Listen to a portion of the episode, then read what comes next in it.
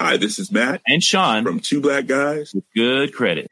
From a local business to a global corporation. Partnering with Bank of America gives your operation access to exclusive digital tools, award winning insights, and business solutions so powerful you'll make every move matter. Visit bankofamerica.com slash banking for business to learn more. What would you like the power to do? Bank of America, NA, copyright 2024. My business used to be weighed down by the complexities of in person payments.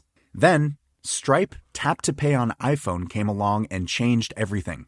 With Stripe, I streamlined my payment process effortlessly. No more juggling different methods. Just a simple tap on my iPhone, and transactions are complete. What's truly remarkable is how Stripe caters to all my customers' preferences. Whether they're using cards, Apple Pay, or other digital wallets, Stripe ensures a smooth checkout experience every time.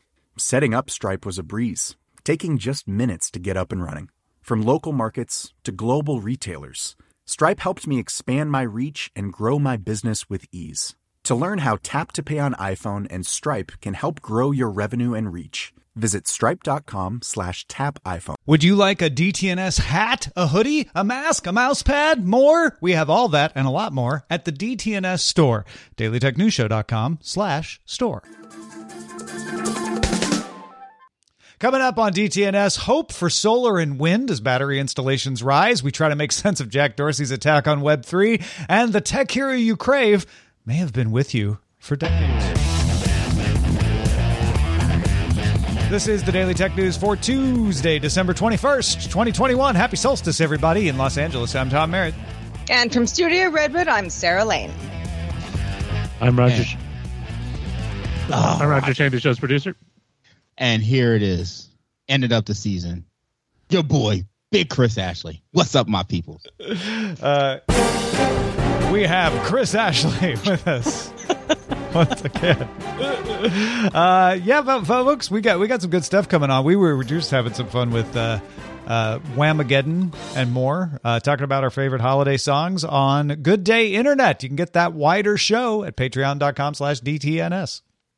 Big thanks to our top patrons. Today they include Dan Boyles, Logan Larson, and Mike Akins. Let's start with a few tech things you should know. Xiaomi announced on its official Weibo account that it will launch the Xiaomi 12 series on December 28th. The company started phasing out its Mi branding earlier this year, so people have been interested in what's coming up. A marketing poster for the new phone features Chinese sprinter Su Bingtian, which may point to the 12 series being China's China market focused at least at first.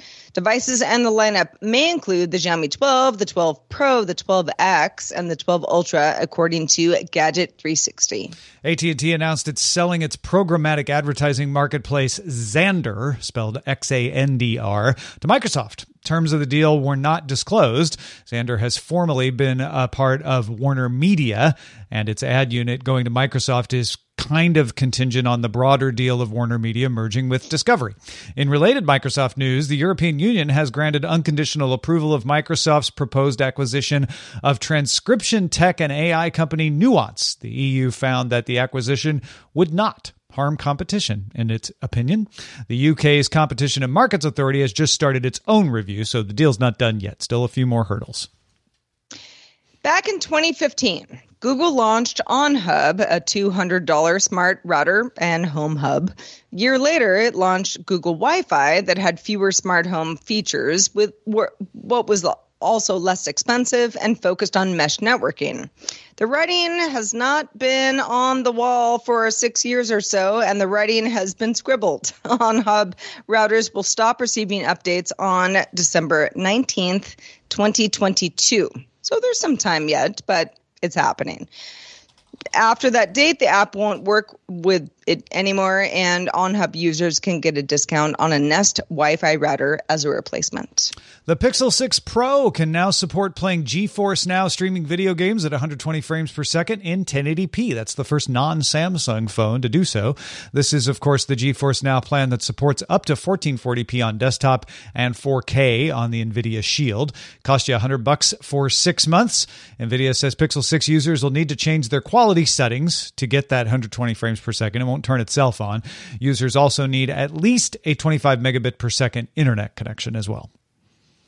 DuckDuckGo posted details about its privacy focused desktop web browser that it's developing as a companion to its privacy focused search engine.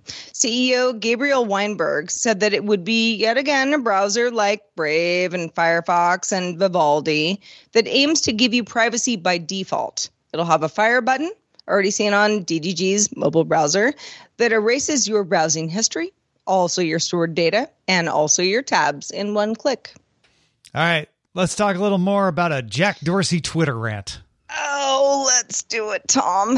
So, Web3, uh, which a lot of people consider the decentralization of everything, is hot here in the in the waning days of 2021. Web3, you hear it a lot. Whether you care or know or do care or all the other things, it is a, you know, it's a hot word.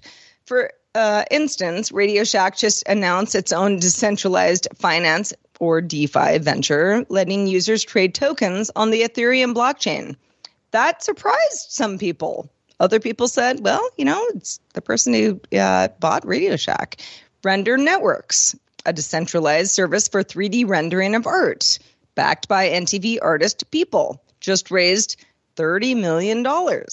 And Square CEO Jack Dorsey says, you know what? This is all a bunch of BS.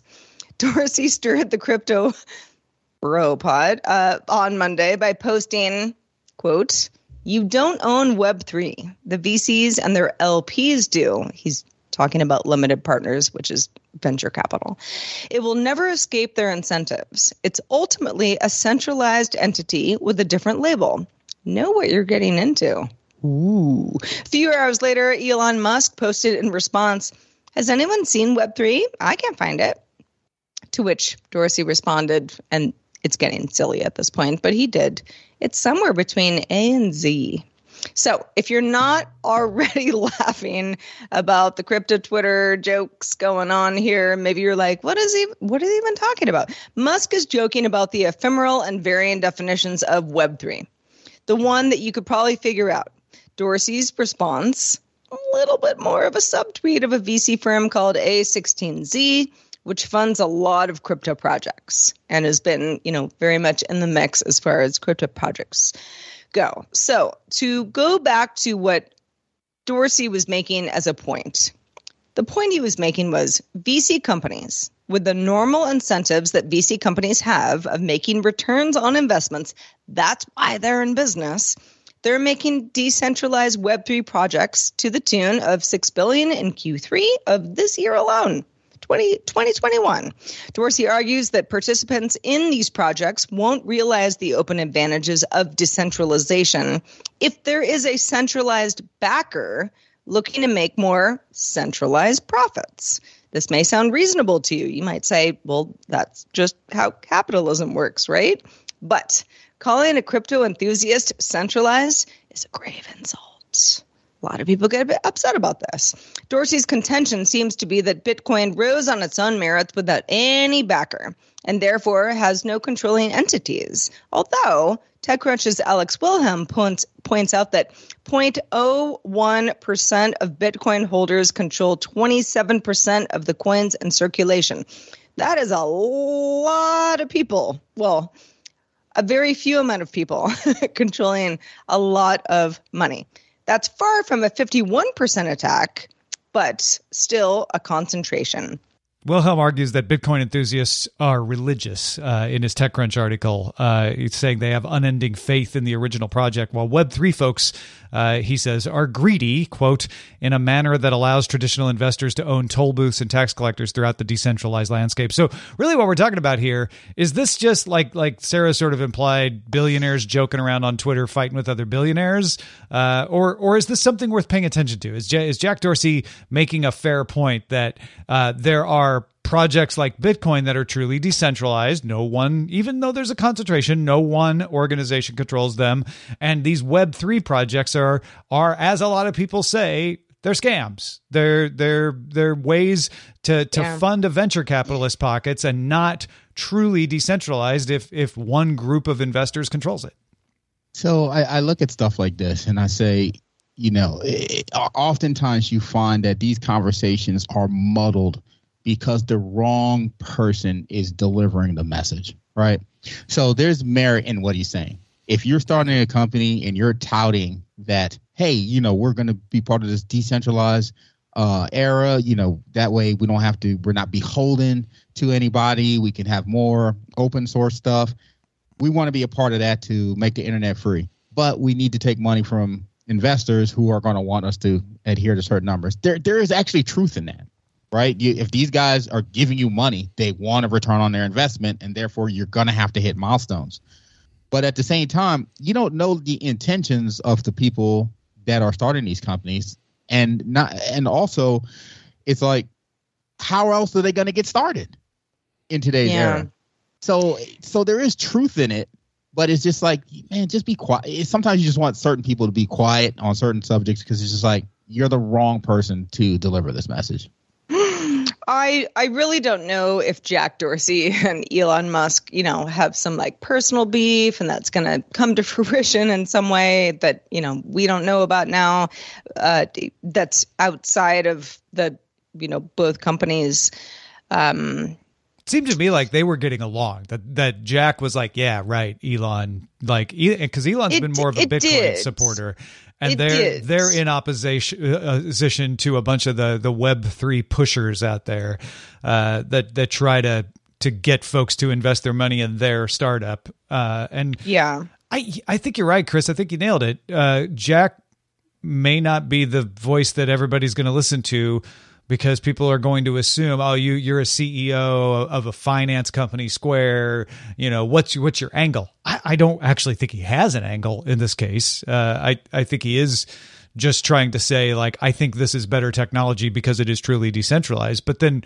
I don't know what got up his uh, behind uh, that made him take to the web today to right, why now call yeah. everybody out. Yeah. Yeah, you've already made it. You're there. So people are not going to look at your your comments and be like, "He's right." You know I mean? Well, and maybe a lot of this is posturing. I mean, who knows? I, you know, I couldn't uh, pretend to know what uh, what somebody might want to do to manipulate the market by saying something sort of silly and innocuous. Um, if you're Jack Dorsey, you have the power to do that. Are you going to do it? Probably not, but you know, you do have the power to do it.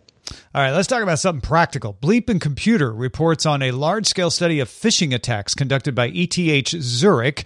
Over the course of 15 months, the researchers sent fake phishing emails to 14,733 participants at their regular work email address, along with deploying a button to make it easy to report phishing attempts. So they didn't know these emails were fake, but they gave them a button to be like, hey, if you see a phishing attempt, report it, whether it was real or part of the test. The study was trying to determine which employees fell for phishing attempts, how that vulnerability evolved over time, how effective embedded training and warnings in email clients were, and what employees might be able to do to help stop phishing. Previously, there had been a gender breakdown on this, but they found gender not to be a factor in this study, whereas age was. The younger and older people in the study were more prone to fall for attacks than those in the middle. And people who used software for repetitive tasks were more likely to get phished than those who did not need computers for their day to day work. The more often people were exposed to phishing, the more likely they were to fall for it. You, you just kind of wore down their resistance. And people who fell once were more likely to fall for it again uh, than than people who had not fallen for it, which I guess kind of makes sense because you've fallen for it once, but it it was more likely for them to fall for any given phishing email if they had already fallen once before. Warnings were effective in the email clients, but increasing the detail in the warnings didn't change it. Just having the warning was as effective as trying to tell people more info. And simulated phishing exercises and voluntary training actually turned out in this study to make people more susceptible not less, to the attacks, kind of tying into that. When they saw more attempts, it wore down their defenses. As to that reporting button they implemented, it was 68% accurate overall and usually submitted in a timely enough fashion that it could provide increased protection without adding a sizable workload. So that seemed to be a good idea as well. Takeaway seems to be that warning and reporting buttons are the best ways to protect people from phishing attacks here. Not that education is bad, but some of these training things can do more harm than good if you're not careful. Oh, I mean, I, as somebody who uh, I feel pretty internet literate, uh, there are phishing attacks that I sometimes I'm like, I'm about to press the button. I'm like, oh, wait a second. Ah, crap. Oh, I see what you're doing. It is not like you don't have to, you know, say like, oh, it's only people that don't understand the internet that are, you know, fall victim to this. It's all of us um, and because they've gotten so much smarter over time. And and yeah, I think I think anything that is like the big red button to say don't do this, you're gonna regret it, it's gonna be a problem, is a good thing. Yeah, so I, I looked at this article, and the more I read it and reread it, it, it kind of invoked a couple of different thoughts that uh, were it made me mad a little bit. And uh, first off, let me let me go to the first, the biggest one, which was the same, the part where it said the training was uh, uh, didn't help, and, and it actually made matters worse. And I think that's the wrong takeaway from that part of the training, right, or that part of the study. Uh, honestly, if you're saying, look at this email, is it good? Is it bad? Look at this email, is it good? Is it bad? That's not going to help the person because you're asking them to analyze things that they have no idea about. Instead, mm. the takeaway should have been the training we're doing is ineffective, and we need to find better training to help these people determine not to click on these type of emails. And it really should just get from a, a basic starting point. Don't trust anything you get, right? Then move on. Well, but if there. you're if if you're in a you know large enterprise company, right, and you're telling people, you know, you just got to look at the emails more closely, and that's not working, then what do you do? Yeah, yeah. I, to me, I this is the same advice I give coworkers, I give to my my own family. Do not trust emails that you get.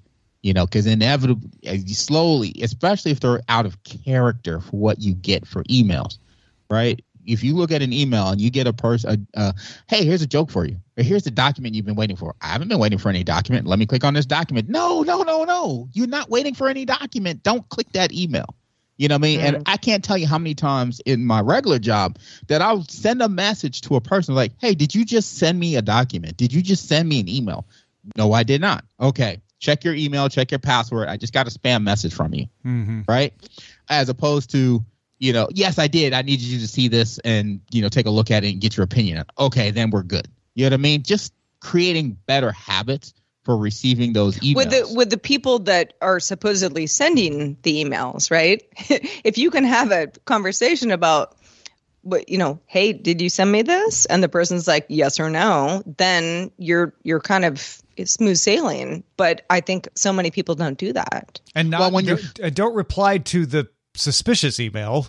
Yeah, right. Reach no, out to the person do separately. Yes. Right. Reach out to them directly. But you know, a lot of these phishing emails are just sent at a bunch of people or targeted to somebody who may have access to what these people are looking for, or they don't know. They just want to get uh, credentials on the network so they can then span out from there, right? So they're just sending random emails to people, and it's like you know they may send it, you know, spoof the header and try to get uh, somebody you know, to recognize it, you know. But if you're definitely getting an email from outside, you know that you, it's going to be easier to recognize that you probably should not click on it, right? But unfortunately, you know, if we're just telling people, look at this, this looks like phishing, just look at this, this doesn't look like phishing. I, I think that's the that's the wrong approach. Uh, yeah, uh, in, and I, I don't opinion. think the the study was trying to say never train people. I I I think that that may be you know it might. No, I, I, didn't think that was the study. Yeah. I thought it was the conclusion in the article. But I but I think opposed. what they're saying, ETH Zurich is saying, is simulated phishing exercises that's not it. Uh, voluntary embedded training didn't seem to work. There, there are other ways of training people that work. And like going back to what Sarah was saying, everybody on our best day has a moment where we just almost get fooled, right? Oh yeah, hundred percent. And and that makes perfect sense. That the more often you're exposed to it, the more chances at bat you have uh, to strike out and and and fall for it. So warnings and other things that are automated to kind of backstop you, like you know the right kind of training and and some backstops. Uh, that seems like a good takeaway from all of yeah, this. So, so and the other thing is though is I'm happy that they're actually doing a study on Yeah, this yeah. because phishing is is is real. You know Oh, what yeah. I mean? And a lot of these companies get had because one person. I remember it was a government agency in the last I think ten years that got hit pretty hard, all because somebody said, "Hey, I'm your network administrator. I need you to send me your password." Yeah. Oh, pff, no problem. Here's your password. Yeah, you know what I mean? what? And, and Yeah. It's a person wrap was after not, In that. fact, the network. and so, you know, I, Spoiler. I told my mom very simply, you know, when I gave her email, I said, "Mom, if it doesn't look like an email you don't you get on a regular basis, contact me. That's it." Yeah. You know, and it has been very effective. My mom has never, whatever, good. however you want to do it, has That's never good. you know been victim of that because I scared her you know, on those messages. Right? It was like, uh, uh you know, don't ever click anything. And she's very good about calling me. It's like, hey, I just got this message. I'll take a log into her email, take a look. Like, nah, nah, nah, nah, nah, no, no, that's not a good one. Like, no, no, this was okay. And I think we need to be very diligent about that, especially as we continue to see hacks and uh, network breaches on the rise. You know, we definitely need to be more diligent about finding ways to break through to our coworkers and to our family members Well, about a lot of it, you know, emails. as as our financial lives turn more and more online, at least for some of us. You know, for me, for example, it's like if I get a so somewhat strange email from Venmo being like, "Hey, just want to like make sure that your last transaction was kosher." You know, I sometimes I'm like, "Okay, yeah, I I did just do that. Okay, let's make sure it's kosher." Oh, good. No, no. Right, This is a right, phishing right. scam. You know, like it it truly it it preys on your ha- habits. Yeah. Yep. Your- Habits, your- inattention, fatigue, you know. Yeah. of- All, of that sort of All those Yeah. things. All right, let, let's let's let's move on to something a little more positive here. Uh, let's just shed some sunshine into this episode, Chris. Yeah, Chris. All right, let me let me brighten it up a little bit. So back in 2020, the U.S. had less than a gigawatt of large battery installations. That's enough to power about 350,000 homes for a few hours. How about now? S&P Global Market Intelligence says that U.S. should finish 2021 with 7 gigawatts worth of battery installations and looks on pace to add 9 more gigawatts by the end of 2023, which would bring the total to 16 gigawatts. Battery storage has been long cited as one of the limiting factors on renewable energy as the sun doesn't always shine and the wind doesn't always blow. But the installations are finally increasing at a significant pace. The Wall Street Journal notes that battery installations often are replacing gas fired plants that only fire up in times of peak demand. So, why is it financially picking up? Finally picking up? Battery costs have fallen steeply. A pack that cost $1,200 per kilowatt hour in 2010 now costs $132. And this isn't a regional thing. Projects are taking place across the country, including Oklahoma, Michigan, Arizona, Maryland, not just California, New York, and Texas. It's not all rosy, though. Higher prices for raw materials could slow down growth, though tax incentives might be able to offset inflation. And it's not just industrial that's growing. The residential market for home battery installations is expected to grow by more than a billion dollars next year. Why are the battery prices dropping so much? Uh, phones and EVs. Uh, we, we we hit that economy of scale and improve technology for for manufacturing because we needed to make all those batteries for smartphones. And those batteries for smartphones kind of drove the price down. That got ev adoption electric vehicle adoption has pushed it even farther. So that seems to be part of it as well as some subsidies and things here and there in various states and countries uh, around the world. But yeah we're we're finally getting to the point where this is cost effective enough. It has enough scale that utilities uh, you see that number like going from 1 to 7 to 16 like that's that's starting to snowball and this has been a long time coming where people are like yeah solar's great but if you can't use it right away it's gone. Uh, and Right. and if you can you can start to add enough gigawatts of this then it's not gone. It's amazing to me that that companies like power plants are not leading the way with this technology. It's like solar technology and batteries back because it behooves them to be able to constantly provide energy. They can provide it and charge for it, and even for the maintain maintenance of the plants. You know, like here in, in Maryland, we actually have a lot of power lines that are above ground, which is terrible, right? It's a bad storm, they hit, you know, go down, and you lose mm-hmm. power. You know, and they, we've been after uh, folks, you know, these some of these companies for years to bury the line so they stop breaking. And uh, you know, I was talking to a, a, friend of the family who actually works for a ma- who worked for a major power line. They're like, you know, people say we want to bury these lines, but they don't want to see the cost of that, and that cost is going to get transferred right back to you. You know, so the fact that you can actually just do something like let's get this new battery technology going. Let's get these uh, solar uh, information technology going. Because honestly, if my power company says pay extra five bucks a month but we can guarantee you more uptime because we're investing in solar power and battery backups. I don't have to put stuff on my roof, right? I can just rely on them. And to me, it's, it's, it just seems like you know them car dealerships. Why are they not leading the way on uh, EVs and stuff like that? It just I never I never understand this stuff. Well, folks, if you understand it and can explain it to Chris, uh, please get in our Discord. You can you can you can do that uh, by linking to a Patreon account at patreon.com slash DTNS. Hi, this is Janice Torres from Yo Quiero Dinero. If you own or operate a business, whether it's a local operation or a global corporation, partnering with Bank of America could be your smartest move. By teaming with Bank of America, you'll enjoy exclusive digital tools, award winning insights, and business solutions so powerful you'll make every move matter. Position your business to capitalize on opportunity in a moment's notice. Visit bankofamerica.com slash banking for business to learn more. What would you like the power to do? Bank of America NA, copyright 2024. My business used to be weighed down by the complexities of in person payments. Then, Stripe Tap to Pay on iPhone came along and changed everything. With Stripe, I streamlined my payment process effortlessly. No more juggling different methods, just a simple tap on my iPhone, and transactions are complete. What's truly remarkable is how Stripe caters to all my customers' preferences. Whether they're using cards, Apple Pay, or other digital wallets, Stripe ensures a smooth checkout experience every time.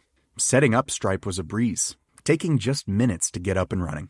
From local markets to global retailers, Stripe helped me expand my reach and grow my business with ease. To learn how Tap to Pay on iPhone and Stripe can help grow your revenue and reach, visit stripe.com slash tap iPhone. The Claude 3 model family from Anthropic is your one-stop shop for enterprise AI.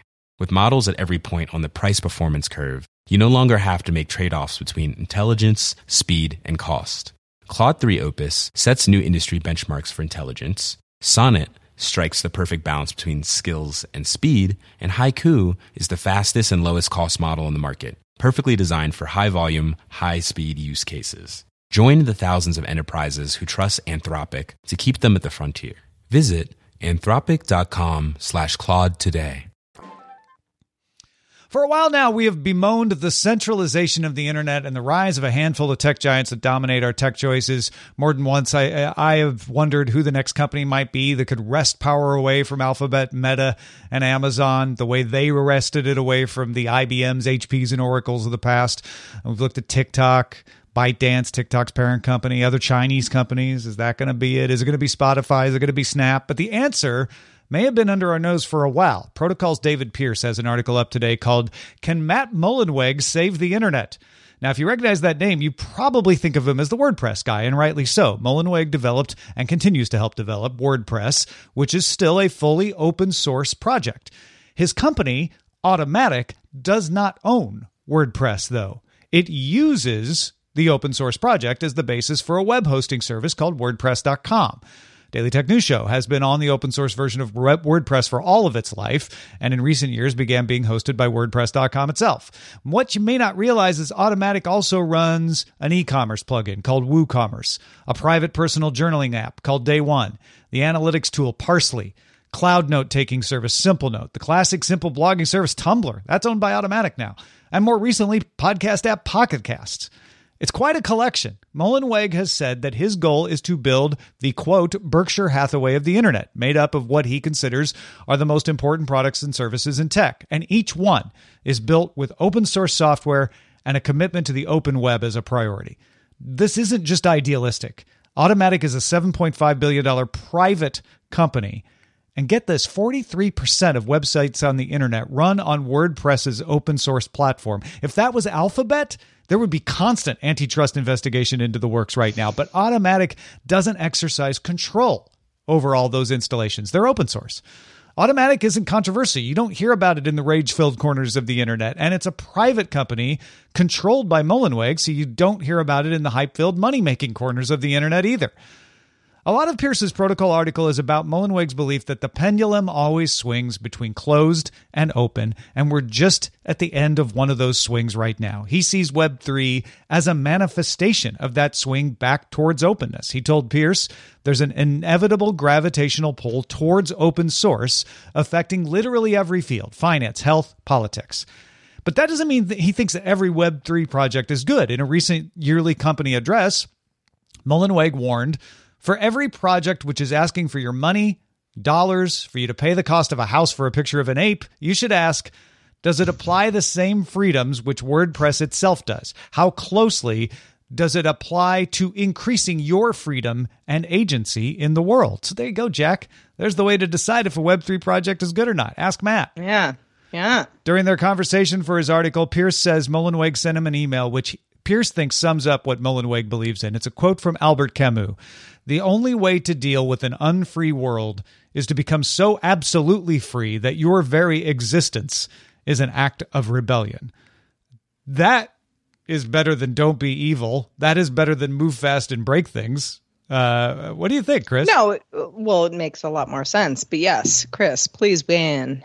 So I, I, when I read this article, it it actually invoked quite a bit of emotional uh, thought in me because I was at first I was very skeptic. I was like, "Oh, come on, dude, you, you're you're not living in the real world."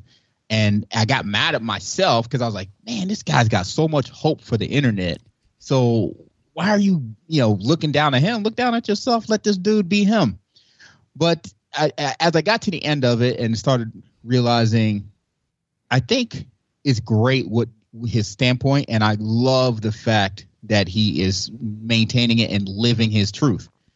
But I think the biggest problem we have is is not that it, the folks that listen to this podcast and podcasts like this are educated in these things and they understand why people are mad at Facebook and Twitter for their use of our data and our use of our information and the monetizing that information and how they you know any company that comes up with an ability to gather more information they snatch that company up as quickly as possible but the majority of the users that are providing this information have no idea what is wrong with Facebook and Google and Microsoft and all of these companies. In fact, I would be willing to bet that if you ask the majority of people what is wrong with Facebook, what is wrong with Twitter, they'll say they're stifling our free speech. Mm. Not they're taking our data mm.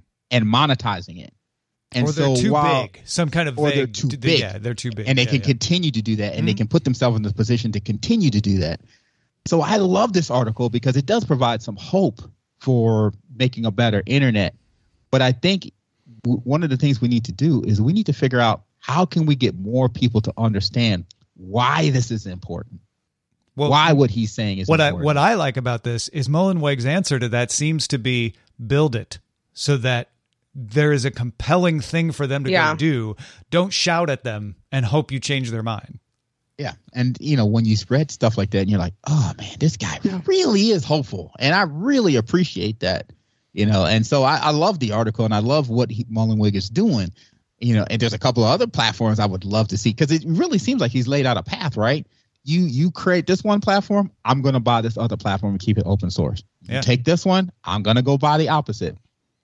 If he goes after YouTube, that's I think that's something that can have like a big you know impact right so people can start paying attention but like he said That would know, also be totally crazy. But It would. yes, it would. you know, but it Yeah. would make noise make waves but you know the, the guy has a plan and i love the fact of that too right he's like i can't take on every aspect of the Mm-hmm. internet right i got to do it in in pieces where it makes sense but i really love you know how he you know the article Piece spoke about piece. Yeah. piece by piece the companies that he chooses to invest in or have him join, you know, they don't all just join in the same manner, right? Some of them are partners, some of them become subsidiaries.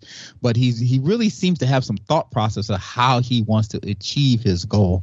And I think uh, you know, one one of the best things that I saw my company do that I work that I work at is like they started coming out with these plans from the top level. And then they said, "Okay, here's my agenda. How can you contribute to helping me achieve that goal, right? So it started from the top down. And it seems like he has that same mantra, right? Here's a company that I want to get to keep the internet open and free and and open source.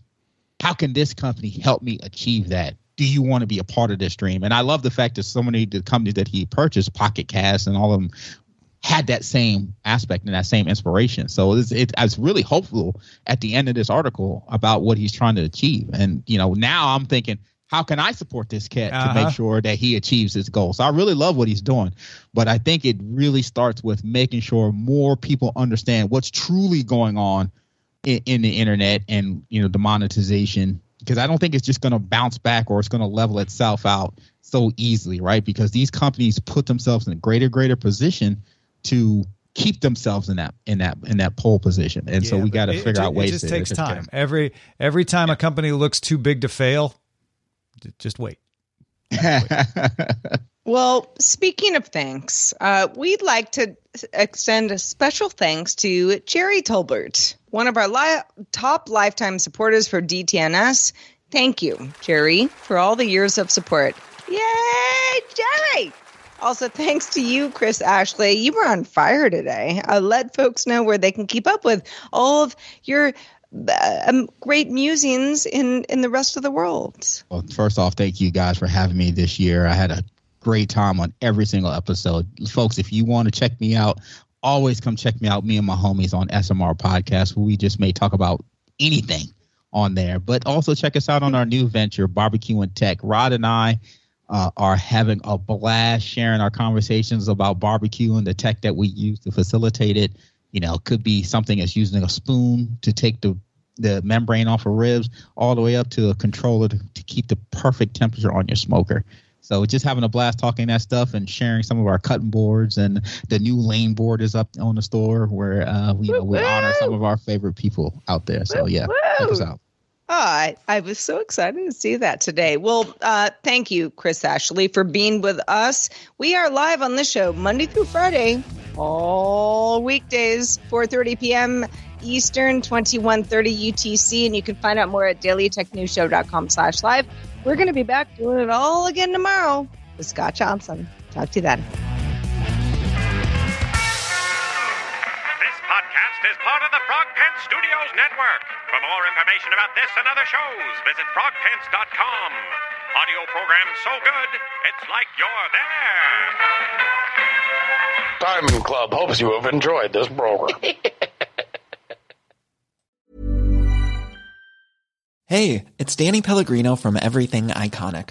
Ready to upgrade your style game without blowing your budget? Check out Quince. They've got all the good stuff shirts and polos, activewear, and fine leather goods, all at 50 to 80% less than other high end brands. And the best part? They're all about safe, ethical, and responsible manufacturing. Get that luxury vibe without the luxury price tag. Hit up quince.com slash upgrade for free shipping and 365 day returns on your next order. That's quince.com slash upgrade. Hi, I'm Daniel, founder of Pretty Litter. Did you know cats tend to hide symptoms of sickness and pain? I learned this the hard way after losing my cat, Gingy. So I created Pretty Litter, a health monitoring litter that helps detect early signs of illness by changing colors, saving you money and potentially your cat's life. Pretty Litter is veterinarian developed, and it's the easiest way to keep tabs on your fur baby's health right at home. Go to prettylitter.com and use code ACAST for 20% off your first order and a free cat toy. Terms and conditions apply. See site for details.